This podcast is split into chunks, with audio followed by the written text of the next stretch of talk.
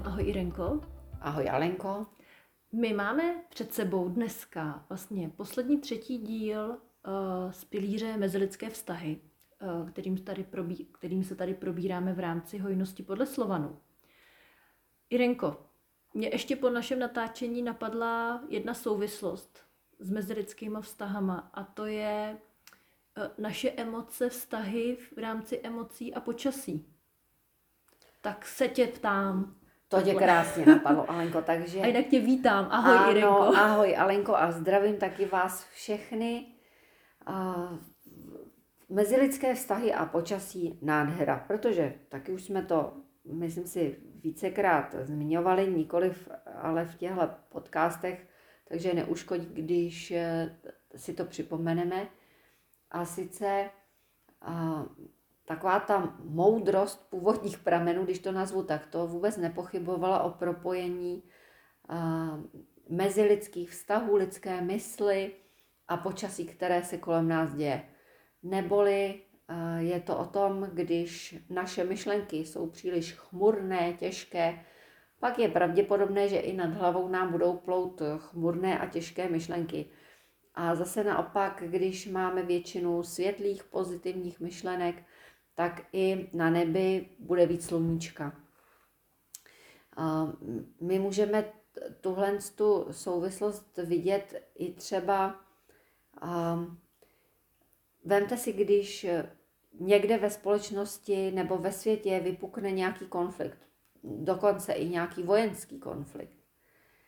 A země, kterých se to víc dotýká, jak u nich vypadá počasí.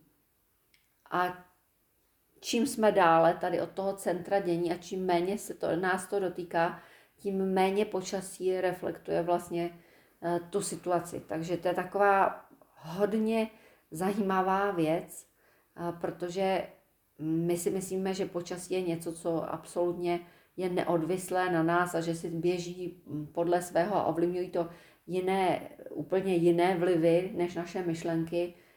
Ale přátelé, pozor, naše myšlení, to je zásadní a určující. Ani netušíme, jaký to má dosah, mm-hmm, Přesně tak. Možná bychom potom přestali myslet radši. Možná, že někdy jo, někdy jo. Ale ono to tak je, skutečně, protože tak myslet a myslet taky, že Vemte si, že já třeba sama si eh, jako dítě nepamatuju, že by byla v zimě bouře. Hmm. To si nepamatuju. Že by byly hromy, blesky, a ono se nám to stále častěji děje a i ty bouře se posouvají víc jakoby k jaru. Jo, za, za mého dětství opravdu, že by člověk někdy zažil bouři třeba mm, v únoru, v březnu, to bylo docela nemyslitelné a teď se to děje. Hmm. A nebo takové ty silné vychry, vychřice, které jsou. Jo. Takže my můžeme říct, no, to souvisí s tou lidskou činností, se vším, co se uvolňuje do ovzduší, proč se to teda děje, eh, jak bych to řekla, lokálně, eh, lokálně a nezávisle. Vždyť je třeba továrna chrlí furt stejně. Hmm. Jo? Proč jenom v určitém čase? A ono, když si to spíš dáme dohromady s napětím, nebo naopak pohodou ve společnosti, tak se nám hodně ukáže. Ono je to krásně vidět, když začíná začátek školního roku. jo, to tak se zatáhne. Jo, jo, jo nebo když vždycky řekli, že už skončí lockdown, udělalo se krásný sluníčko najednou na hmm. obloze. Pak zase řekli, a ještě ho nakonec teda hmm. prodloužíme, jo, a zase se zatahlo, a pak zase hurá, bude lockdown, zase se udělalo sluníčko. Takže mm, v těch posledních dvou letech to bylo vidět velmi pěkně, jak to, jak to spolu souvisí. Tak toliko jenom ještě, co mě napadlo, ale my máme dneska téma v rámci mezilidských vztahů zpráva a vláda, Irenko. To je nádherný téma a e, já se teda přiznám, dneska nezačnu úplně tak jako na veselou notečku, jak hmm. se říká, ale ono to jinak nejde, takže mi to odpuste, že e, dneska to, co budu číst, tak e, je tedy pravda pravdoucí, ale není to nic jako pozitivního. Takže takové dva, dva úryvečky nečteme právě mm-hmm. z mhm. Anastázie, čteme z jiné knihy. Není to e, náš vlastní zdroj, ale já ještě trošičku držím autora v utajení, ne protože bych měla nějaký záměr utajovat eh, jeho autorství těchto myšlenek, ale až přečtu, tak pochopíte, že ho nechci ještě příliš, eh, příliš jaksi vystavovat na světle. Takže čtu z jeho knihy.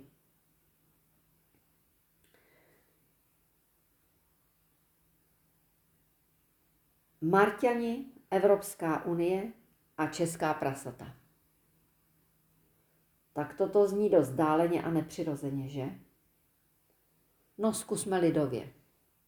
Když sem přiletí Marťan a bude nás nutit jíst granule z nějaký marťanský housenky a zakáže nám vepřové, asi půjdeme a lidově ho nakopeme do několik teček.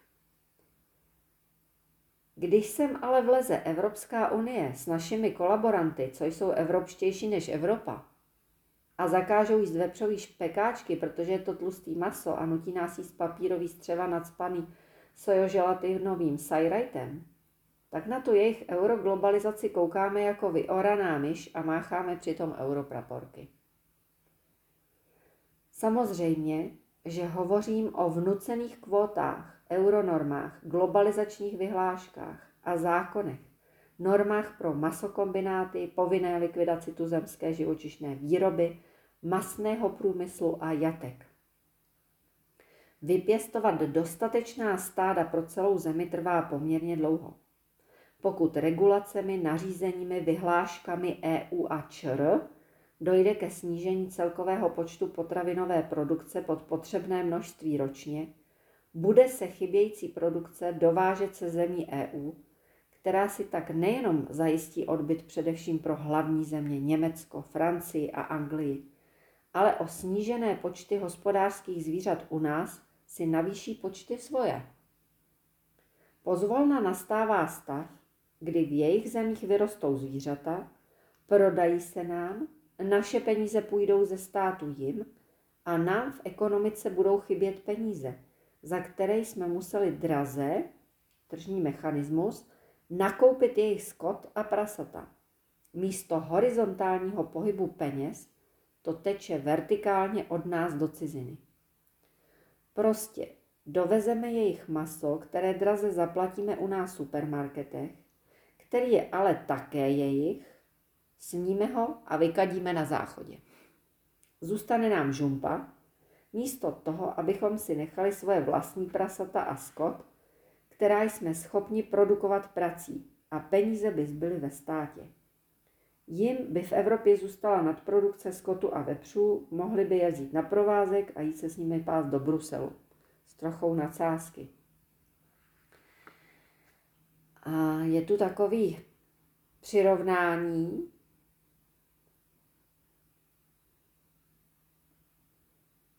takže to nám taky přečtu.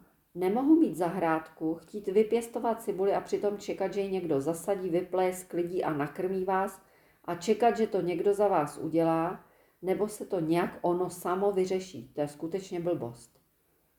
Leda, že to za vás někdo vyřeší, ale nikoli ku prospěchu vašemu, ale ku prospěchu svému. A tak máme svoji zem jako zahrádku. Tu nám koumáci z vládní zahrádkářské klubovny prodali, zpátky si ji musíme pronajmout, svobodně nemůžeme pěstovat, co chceme nebo potřebujeme, a tak pěstujeme to, co nám dovolí, pak jim to prodáme za pár šupů. Oni nám to pak prodají zpátky v jejich supermarketech, my to draze koupíme, zbude nám kulový, aby jsme vydělali alespoň málo, jsme donuceni si naši bývalou zahrádku pronajmout znovu a dřít dál a dál a dál. Tak ono to, To není až tak smutný, ale je to teda, bohužel je to realita, Hmm. současná doba, protože tohle se děje i s energiemi, že jo, lacině Hmm. u nás vyrobíme, stále je rozšiřujeme atomové elektrárny, dostavujeme další a další bloky, no ale prodáváme do Rakouska, do Německa a pak draze se nakupujeme zpátky, takže to je takový docela veselý. A proč se tohle všechno děje? Proč, proč tak já to zkusím ještě z té knihy jiný, jiný úryvek vám přečtu a třeba to začne tak jako docvakávat. Proč se dějou tyhle nesmyslnosti? mm, proč nemůžeme být potravinově soběstační? Proč? Co se, co se stalo? Kdo má takovýhle záměr, viď? Kdo má takovýhle záměr? Eh, Přece, eh, když budu mít zahradu a budu mít eh, možnost pěstovat, no tak si vypěstuju všechno, co půjde.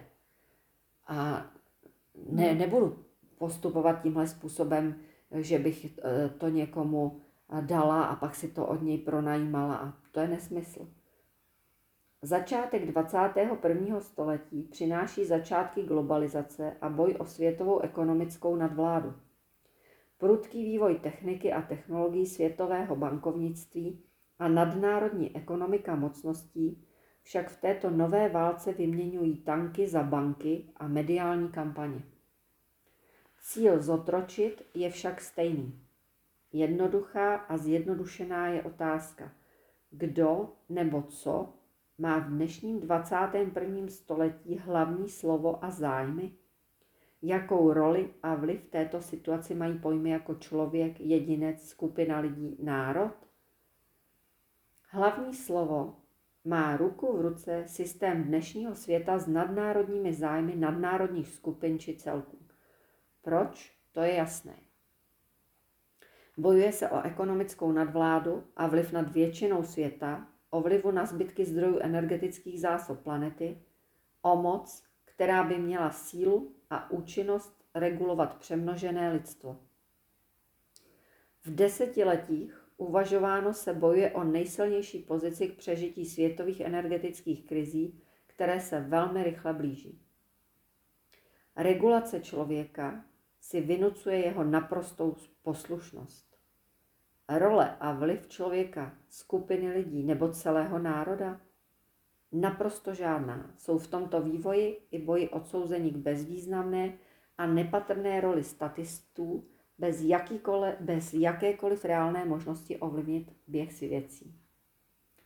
Do jedné pozice však byl člověk usazen. Musí ho regulovat, a to ve všech směrech musí být zařazen do soukolí, musí být poslušným ekonomickým konzumentem a musí odevzdávat zpět své ekonomické zdroje, aby se nadnárodní ekonomické a regulační monstrum mělo z čeho živit na náš úkor. Musí být vychovaným a poslušným nevolníkem systému, aby mohl být použit, využit, plánován a regulován celoplošně na celém světě a relativně v jeden okamžik. Musí jíst, pít, kouřit a spotřebovávat, co mu národní systém a ekonomická moc vypěstuje, uvaří a zabalí. Musí pracovat a učit se jen to, co kdy a kde systém potřebuje a nesmí to, co mu je zakázáno. Světová globalizace je za rohem. Euroglobalizace už probíhá. Za chvíli nám dají do těla čipy, a novodobý fašismus je dokonán. Dříve tetovali čísla, proč je si to tak podobné? Tak, já jsem to teď nečetla tenhle úryvek proto, abych ve vás navodila nějakou depresi. To rozhodně není můj záměr, ale spíš jsem to přečetla, abychom si uvědomili, že ta situace už opravdu docela je vážná.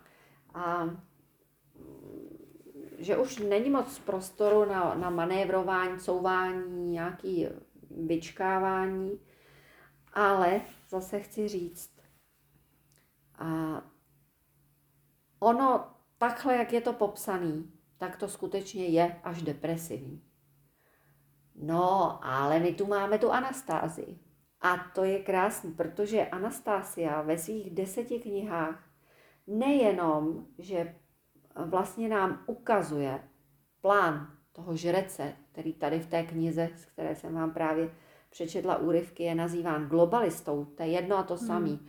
Globalista, žrec, iluminát. Důležité je to, že je to vlastně pořád jeden systém, o kterém se mluví.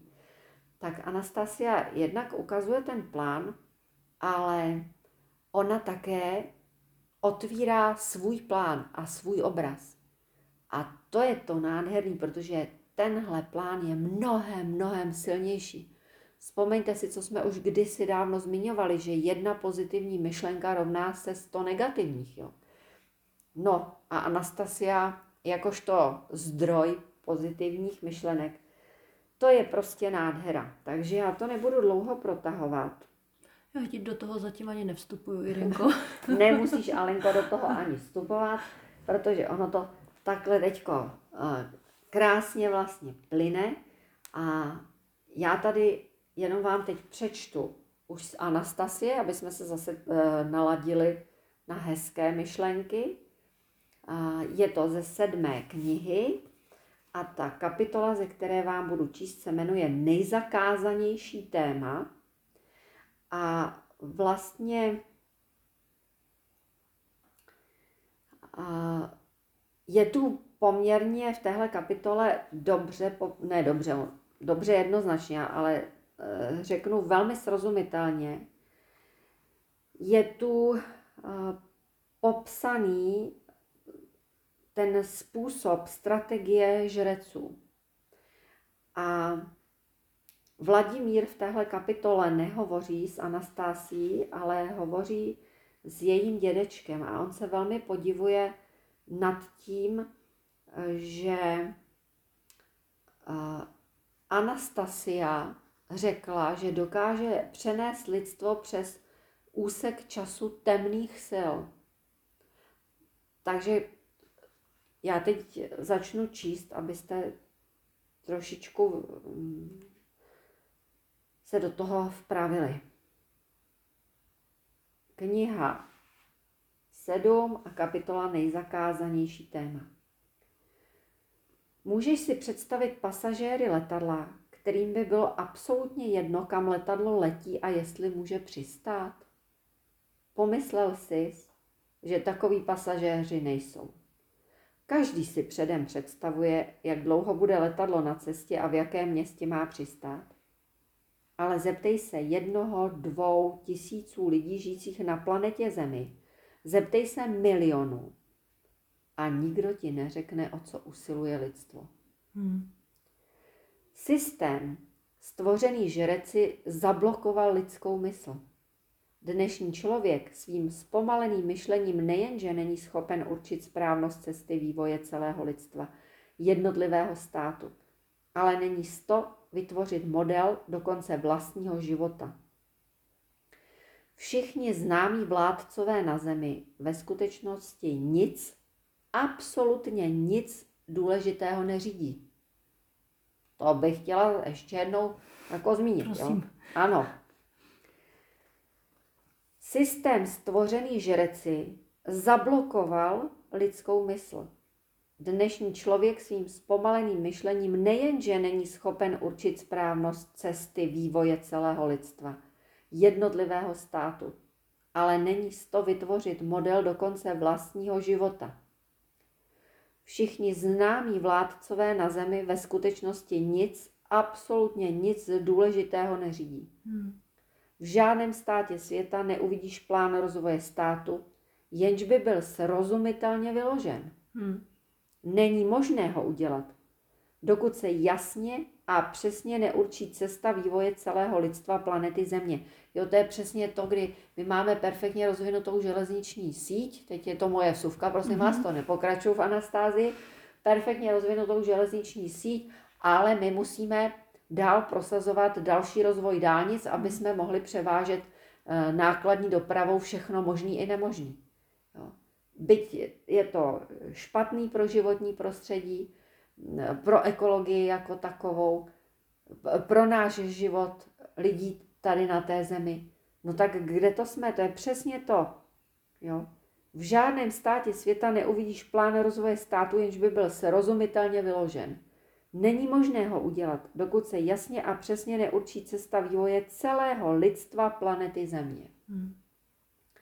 V důsledku jednoduchých kombinací žreců při vytváření jejich systému jsou všichni vládcové dozorci fungování systému. To je hustý, Všichni vládcové jsou dozorci fungování systému. Všichni vládcové jsou znepokojení takzvaným rozvojem vědecko-technického pokroku ve svém státě vojenskou mocí, strachují se o vlastní moc. Kvůli tomu nedbají ve svém státě na čistotu vzduchu, vody. A všichni dohromady ve světě jsou v moci systému, který stvořili žreci. Vládcové, stejně jako většina lidí žijících na zemi, jsou aktivními šroubky tohoto systému. Jejich mysl je zpomalená stejně tak, jako u ostatních lidí. Tak teď jste si řekli, jo, co to dneska je, deprese pokračuje. Přátelé, nebojte se, protože ten plán nebo chcete cesta vývoje celého lidstva planety Země už je určena. A určila ji Anastasia, z mýho pohledu ji i určil Bruno Grenning. Zase odkazu, koukněte se, kdo nevíte, kdo to je, co to je Duše K, díl 5.4.2021 nebo 5.1.2020, případně oba díly, jak budete chtít. Udělejte si na to svůj názor, ale jsme u Anastasie, takže říkám, cesta vývoje celého lidstva planety Země je určena a je podrobně, plán je podrobně zapsán v knihách Anastasie. A teď si představte, že žrecové nepobírají. Jak je možný, že vlastně ty knihy Anastasie mají takový dopad a že mnoho z toho, co je uvedeno v prvních dílech, tak už je vyhodnoceno, zanalizováno v těch dílech posledních. Jak je možné, že takovouhle rychlostí se někomu daří něco materializovat během 30, 20, 30 let, když oni žrecové materializují eh, během stovky let, někdy tisíců let. A najednou tady nějaká žena z tajgy. Takže Vladimír vede rozhovor s dědečkem a, a podivuje se, jo. Jak, je, jak je to možný a on mu vysvětluje. On mu vysvětluje. Takže přenést přes úsek času znamenalo změnit, myslí se tím úsek času temných sil. Ona řekla, ne, já to lidstvo přenesu přes úsek času temných sil. Ale ty říkáš znamenalo. Ano. Ne znamená. Znamenalo, jo? Změnit vědomí již dnešních lidí na to vědomí, které budou mít za podmínek božského rajského bytí. Je to nádhera. Prostě tvoříme ráj na zemi. Tvoříme buňky ráje, tvoříme jednotlivé rodové statky. Podrobný plán pro celé lidstvo, nemusí ho každý tvořit, hmm. ale dotkne se celého lidstva hmm. pozitivním způsobem. A znovu říkám, ne, nepleťte se, slovo statek neoznačuje statek tak, jak ho známe. Je to moje místo svobody, lásky, krásy, pravdy. To je statek. Žrecové se pokusili stanovit plán, podle něhož Anastasia bude konat. Určili ho a rozhodli se, že je naivní, obsahující množství nesprávných řešení. Způsob dodání informace pouze prostřednictvím knihy jim připadal zjevně nedostačující. Pro pochopení informace dnešním člověkem je zapotřebí její mnohonásobné opakování.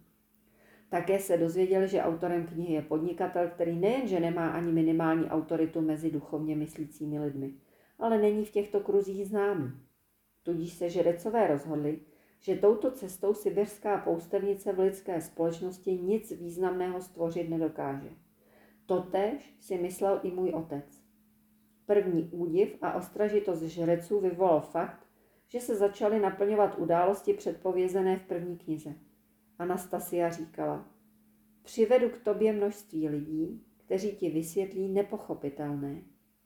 A začali za tebou chodit lidé, kteří byli schopni nejen něco objasnit. Lidé začali konat. Anastasia říkala, Malíři budou malovat obrazy, básníci skládat básně. A objevily se obrazy a množství básní o novém, překrásném lidském bytí. Teď my všichni chceme žít v ráji, nikdo nechce žít v pekle. No. Ani ty předsedové vlád, ani ty prezidenti ani ty, ty kluci ušatý, co vtahují svět do válek a do prostě volovin, řeknu. Anastasia říkala, kniha, kterou napíšeš, se bude vydávat v různých zemích a kniha je vydávána v mnoha jazycích. Myslím, že zase udělám takovou malou suvku. V současné době je to určitě přes 30 jazyků, je už prostě ve všech možných jazycích, japonština, slovenština jako poslední vlastně, přeložený jazyk někdy loni. Žrecové nevěděli, pomocí jaké síly a jakých mechanismů se uskutečňuje to, co předpověděla Anastasia. Uskutečňuje se před očima všech lidí. Chápali, že ona začíná vtělovat do života vymyšlené, ale nemohli rozpoznat, jakým způsobem dosahuje vytyčených cílů. Tohle znamenalo pouze jedno. Rychlost Anastasie na myšlení značně předstihuje rychlost myšlení žreců. Složité kombinace, které vytváří svou myslí, jsou nepochopitelné. Znamená to, že žrecové mohou definitivně ztratit možnost působit na lidskou společnost. Něco podobného nemohli žrecové dopustit.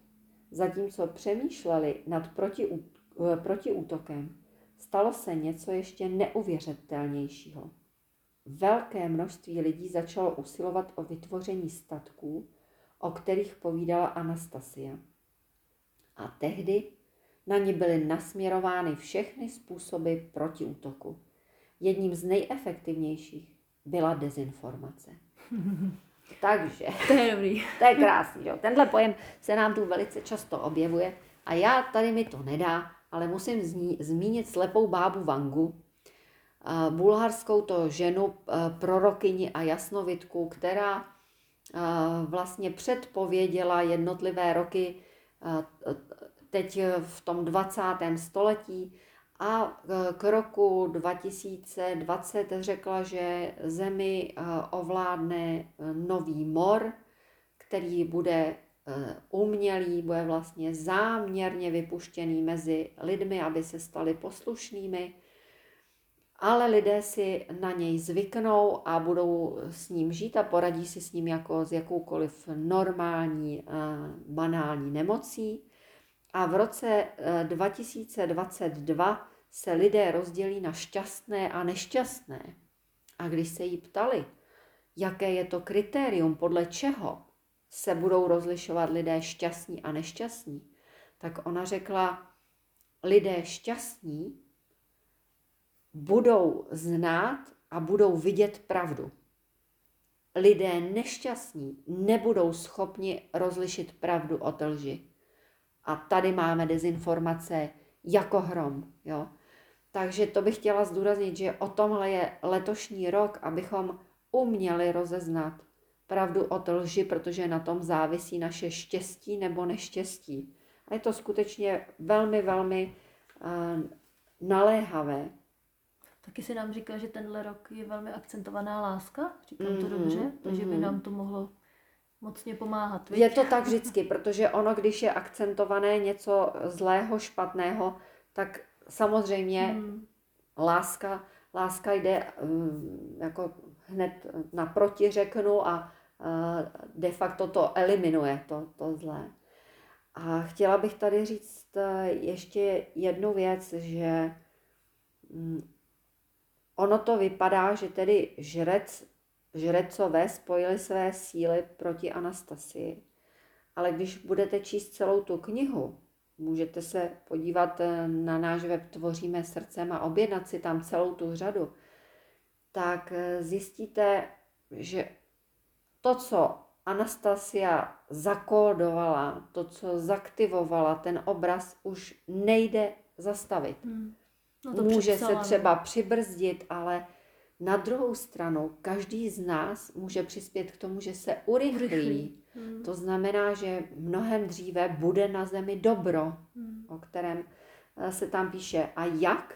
Jo, tak to si povíme právě teď. Řekni nám knížku, prosím. Ano, takže kniha je šestá a kapitola se jmenuje Obraznost zkouška. Mhm. Tak. Obraz může vést lidi k překrásnému, ale dokáže je přivést i k zničení, když se uvnitř ruší jednota. Ale co je to obraz? Obraz to je energetická bytost vymyšlená člověkem. Může ji vytvořit jeden člověk nebo několik lidí. Výrazným příkladem společného tvoření obrazu je hra herce. Jeden člověk popisuje obraz na papíře, druhý zobrazuje na pódiu. Co se stává s hercem, jenž zobrazuje vymyšlený obraz? Herec na nějakou dobu vyměňuje vlastní city, usilování a přání za ty, které jsou vlastní vymyšlenému obrazu. Přitom herec může změnit svou chůzi, výraz tváře, obvyklé oblečení. A takto vymyšlený obraz na čas nachází tělo. Schopnosti tvořit obrazy je obdařen pouze člověk. Obraz vytvořený člověkem může žít v prostoru pouze do té doby, dokud si ho člověk představuje svou myšlenkou, jeden nebo hned několik. Čím větší množství lidí svými city živí obraz, tím silnějším se stává. Obraz tvořený společnou lidskou myšlenkou může mít obrovskou ničivou nebo tvořivou sílu. Má zpětnou vazbu s lidmi a může vytvářet povahu, způsob chování větších i malých skupin lidí. Takže zcela záměrně jsem to sem dala, protože my jsme si teď něco četli.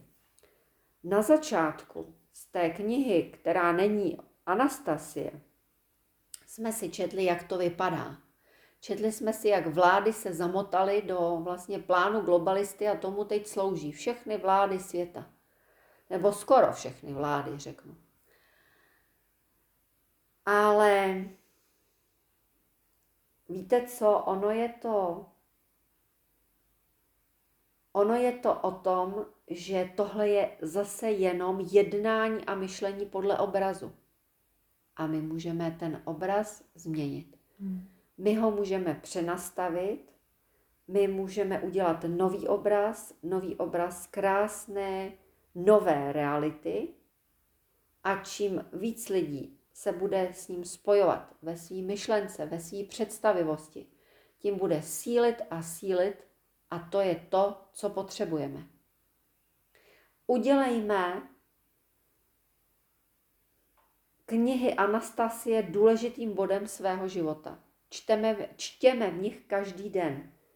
To úvodní slovo je o vládě, ale to, o čem mluví Anastasia, je o správě. Vláda je mužská energie. Muži vládnou, ženy spravují. Proto třeba ve společnostech, kde byl takzvaný matriarchát, není to úplně přesné, mm, protože matriarchát je vláda žen, ale ženy nevládnou, ženy spravují. Tak tam, kde byla zpráva žen, nebyly nalezeny při eh, vlastně vykopávkách archeologických eh, budovy eh, typu věznice, jo, soudy, nějaký takovýhle jako úřady, ale bylo tam nalezeno obrovské množství lázní, hospiců, takových těch pečujících veřejných prostor, divadel. Ehm, postarejme se o to, aby ta nová realita nám vstoupila co nejdřív do života. Čtěme si každý den v Anastázii, spojujme se s jejími krásnými obrazy a věřte, že to v nás začne tepat, bude to pulzovat v celé naší osobnosti. A budeme aktivovat ještě víc ten její obraz. No a tu vládu žreců tím rychle pošleme k šípku. To uspíme. No, my jsme se vlastně společně bavili i o tom, že člověk, když si takhle zvyšuje tu vibraci, tak já nevím, jak, jak se to děje, ale ono to na vás nemůže. No, přesně tak. A to mi přijde zajímavý. Tak. No, ono je to celkem logický, protože přijdi do místnosti, kde je tma. Hmm a držíš v ruce svíčku, která je zhasnutá, tak je tam obrovská tma. Ale stačí škrtnout cirkou, zapálit ten knot, no a najednou tam vidíš. Jo. Protože to světlo prostě jakoby pozře, tra, jo, pohltí tu tmu a transformuje tu tmu do světla. A ještě jsem Opačně to nefunguje. Nejde, a ještě já jsem měla takový jeden prožitek, kdy uh, tím chci, chci říct, jestli mi to pak potvrdí, že vlastně, když já se snažím tvořit světlo, tak na té mentální rovině ono jako nezmizí. I kdyby mm-hmm. to jako v té materii chtěli jako zničit, mm-hmm. tak ale v té energetické rovině ono to už ne, to nezmizí. Nejde to. Já jsem právě viděla, jak člověk, když jde tou tmou a kolem sebe vlastně se začíná dělat to světlo mm-hmm. a to je jedno, jestli to je mm-hmm. jakoby vizuálně světlo nebo příroda nebo mm-hmm. cokoliv, tak já, když jsem se otočila, tak ono to tam jako zůstávalo a to mi přišlo nádherný teda. Přesně takhle to funguje a podívejte se, teď my můžeme udělat eh, jednu, jednu věc. Řekněme si, že pošleme deseti lidem paprsek světla a uh, můžeme jim poslat jednu knihu Anastasie, hmm. jo, a, a říct si, napsat na obálku uh, světlo, světlo naděje, jo, hmm. nebo světlo nové krásné reality. Udělejme si takovýhle cvičeníčko. Jednu jedinou knihu a pošleme ji dál. Teď je to úplně, úplně nádherný. Připravujeme určitý koncept zprávy, kdy věřte, že nastane masivní šíření dobrých informací. Těšíme se na to. Jirenko, ještě mi tady jde uh, jedno téma k těm mm-hmm. mezilidským vztahům, ke zprávě nebo k vládě. Že jo? Mm-hmm. My tady mhm. máme ty naše malé cvrčky. Mm-hmm. Jak vlastně číst, protože i třeba pro mě ta, jsou úseky, které jsou fajn a jsou pro mě jednoduše vlastně uh, reprodukovatelný pro, pro syna, dítě. Pro dítě. Mm. Jak vlastně uh, skrze tyto knihy um, pracovat s dětma? Protože to je ta naše budoucí zpráva. No, jo? Alenko, tak právě proto jsme stvořili rozmarínka. Že ano. to, je, to je přesně ono, protože uh, de facto, on je to zajímavé, já, já jsem si jako uvědomila, i když pohádky sami o sobě, jenom ty holí pohádky, vznikly před 20 lety, vlastně ještě díl, ono, když bych to řekla přesně, tak je to 25 let, protože hmm. dceři bude 27 a hmm. když jí byly dva roky, tak jsem je psala. Takže ono už je to dokonce 25 let. A já jsem byla sama překvapená, když jsem pak četla Anastásii, tak to poselství, který já jsem se snažila dětem sdělit, právě to nové krásné budoucí, kdy maminka tam s dětmi jim vypráví, jak to bude krásný, až všichni lidi budou zakládat nádherné zahrady, budou v nich vysazovat spoustu keřů, stromů, budovat rybníčky, změní se malý koloběh vody, tím se změní velký koloběh vody, vrátí se nám prostě čistá půda, čistý vzduch. Eh, takže my ty dětičky na to připravujeme, takže pokud si eh, chcete, mm, řeknu, zjednodušit svou situaci a nemusíte složitě přetransformovávat všechno, co v té Anastasii je, tak můžete začít právě od rozmarínka a pak už to dítě bude krásně připravený, abyste mu, řeknu, ve 12 letech nabídli Anastasii ke čtení. Zeptat, no, od kolika mm. let si myslíš, že už uh, ten mladý člověk... Od 12 let, 12 já bych let. to zařazovala už na druhém stupni hmm. základní četba. školy. Ano, opravdu bych z tohohle udělala povinnou četbu. Hmm. Nic dalšího není třeba protože ono to mm, otvírá v člověku a v dítěti obzvlášť touhu poznávat dál. Mm-hmm. Jo. My je dneska zanášíme balastem spousty věcí, které je nezajímají, protože nemůže zajímat všechny všechno. Mm-hmm. Ale Anastasia dává univerzální pravdy a oni najednou v dítěti, eh, který bude mít eh, zájem o kulturu slova, tak ho budou profilovat už mm. do toho, aby, aby šlo touhle cestou dítě, který eh, bude řemeslně zručný a bude chtít tvořit nějaký eh, opravdu výtvory, který mají smysl, půjde touhle cestou. Jo, to je na tomto nádherný. No a věřím, že u těch nejmenších, to znamená těch opravdu, eh, řeknu, 4 až 12, jo, nebo 5 až 12, velice dobře nastartujeme rozmarínkem, ale vím, že funguje i pro starší děti. Hmm. Irenko, já už nemám jedinou otázku. Co ty, je něco, co bys nám chtěla ještě povědět? Já myslím, že jsme řekli všechno nejdůležitější, eh, jenom udělejme eh, pro to, co můžeme, podpořme skutečně šíření myšlenek Anastázie dál do světa a tím nejlépe přispějeme k tomu, aby jsme tu tmu už zaplašili, aby to světlo se tady rozsvítilo a, a začali jsme žít jinak, takže přispějme k tomu, aby jsme co nejdříve vládu nahradili skutečnou zprávou. Irenko, moc ti děkuji za dnešní povídání, které bylo opět úplně jiný, než jsem si myslela, že bude. To veš. Takže mé připravené otázky uh, jsou naprosto bezpředmětné. Ale třeba si zase příště, víš, něco ještě jako uh, tak ti vytane, takže kdykoliv ano. můžeš otevřít. Ne, krásný to bylo. Tak. Irenko, děkuju. Já taky děkuju. Milí přátelé, mějte se krásně a šířme obraz Anastázie. Tak, mějme se báječně, užívejme si krásné obrazy. Každý den čtěte si aspoň, aspoň půl hodinky v Anastasii a uvidíte, co to s váma bude dělat. Hmm. Máme vyzkoušený. Není lepší rozvojové knihy na světě. Krásně. Tak, mějte se báječně a čtěte Anastasii. Mějte se, nashledanou. Nashledanou.